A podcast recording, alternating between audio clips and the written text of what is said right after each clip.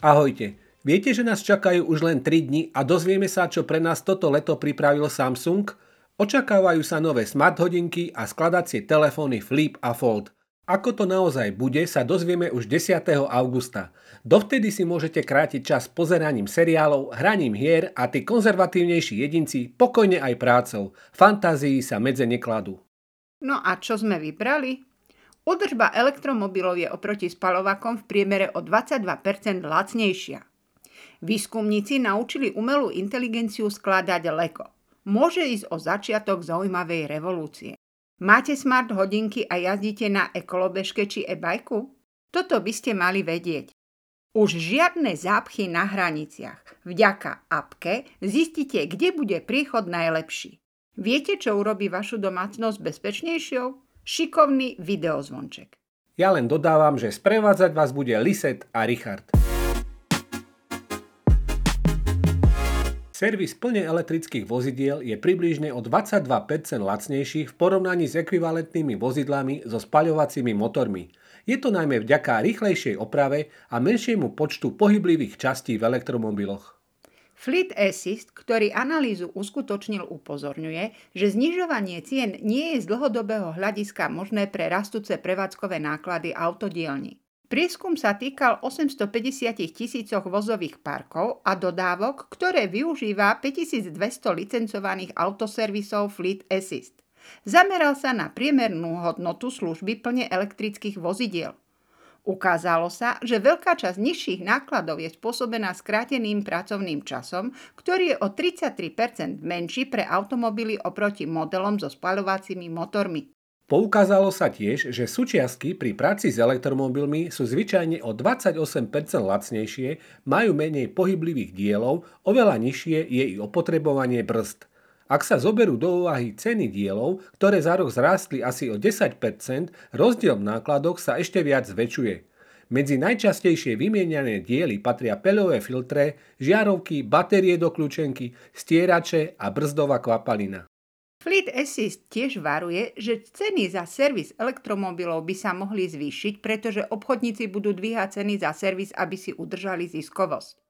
Autoservisy musia brať do úvahy budúce investície a rastúce režijné náklady, či už školenia technikov, priebežne zberných a doručovacích služieb, servisných vozidiel, ale i modernizácie dielní na správu elektromobilov. To všetko stojí čas a zvýšené náklady.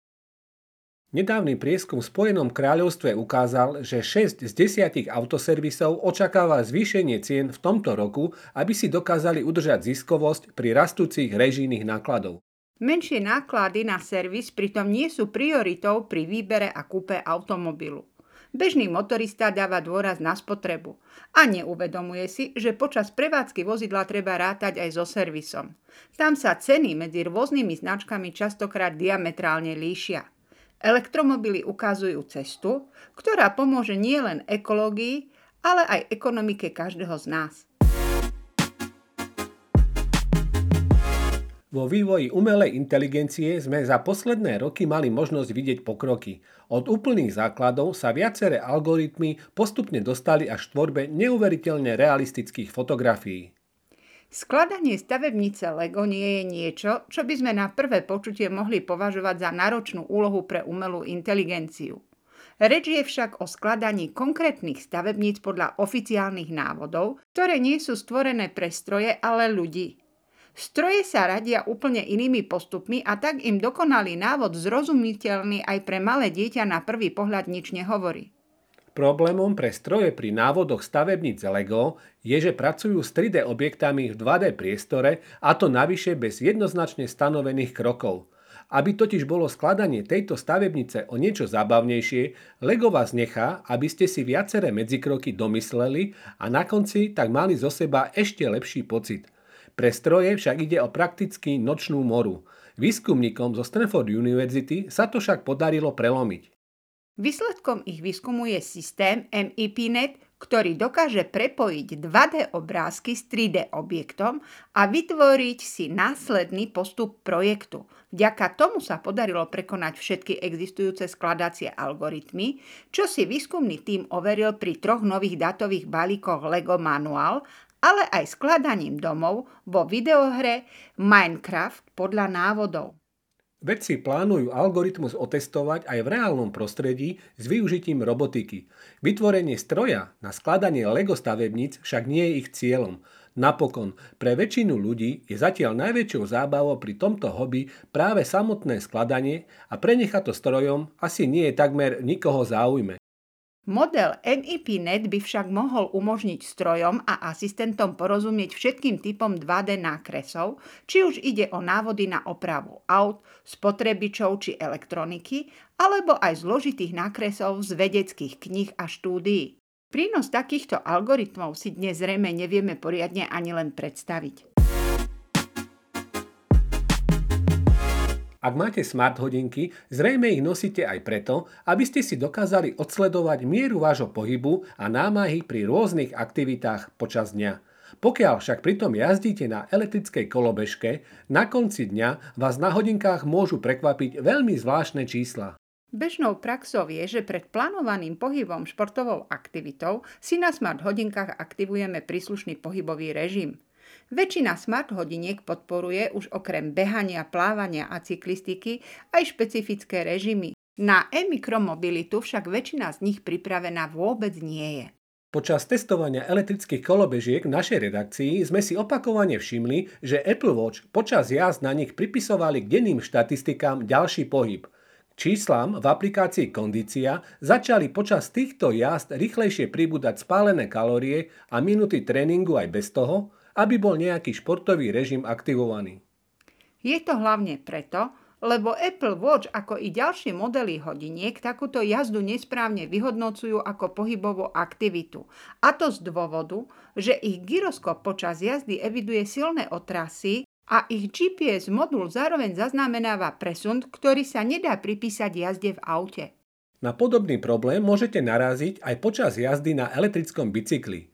Počas jazdy na ňom vám môžu hodinky samovolne začať počítať spálené kalórie a tréningové minuty kvôli vibráciám, alebo k nesprávnym číslam dospejete sami z dôvodu, že si pred jazdou na ňom nesprávne menu zvolíte jazdu na klasickom bicykli.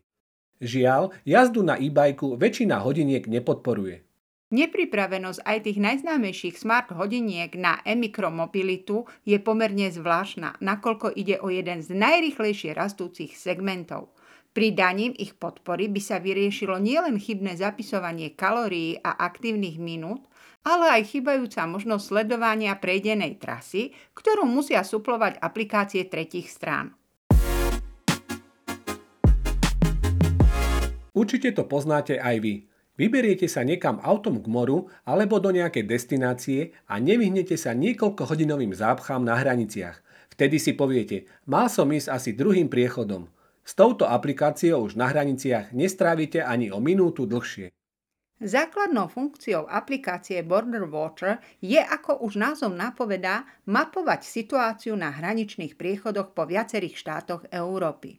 K dispozícii sú krajiny ako Maďarsko, Srbsko, Rumunsko, Ukrajina, Slovensko, Česko, Rakúsko, Taliansko, Nemecko, Švajčiarsko, Slovinsko, Chorvátsko, Bulharsko, Grécko, Severné Macedónsko, Čierna hora, Turecko, Kosovo a Bosna Hercegovina. Každý štát má tak zobrazené všetky možné hraničné priechody naprieč všetkými susediacimi krajinami. Tedy si viete daný hraničný priechod aj otočiť, ak to bude potrebné. Do aplikácie môžete svoje skúsenosti na hraničných priechodoch písať aj vy – Vyberiete si hraničný priechod, stlačíte tlačidlo plus a aplikácia vás vyzve na určenie odhadovaného času zdržania. Dokonca môžete napísať približný počet aut pred vami, urobiť fotku, prípadne napísať krátku správu. Aplikácia si už sama zoberie aktuálny čas. Celá aplikácia je tak založená na komunite, ktorá nahlasuje aktuálnu situáciu na hraničných priechodoch. Môže sa stať, že niekde nebudú žiadne dáta, ale to závisí aj od samotných používateľov. V nastaveniach si ešte môžete zvoliť typ auta, či ide o osobné vozidlo, autobus alebo kamión. Ak by ste nevedeli ako na to, tak vývojári si pripravili niekoľko inštruktážnych videí, ako napríklad pridať alebo odstrániť čas čakania, pridať komentár, zvoliť si krajinu alebo spraviť fotografiu. Istou nevýhodou môže byť, že celá aplikácia je ale v angličtine. Aplikácia Border Watcher je zadarmo dostupná pre operačné systémy iOS a Android. Po stiahnutí sa stačí prihlásiť googlovským alebo facebookovým účtom a začať ju používať. Nad týmto zariadením som sa veru, že zamyslela aj ja. Povinnou výbavou každej smart domácnosti je inteligentný videozvonček. Ponúka ich takmer každý výrobca v tomto segmente, často však na vás čaká veľký nepomer medzi cenou a praktickou užitkovou hodnotou.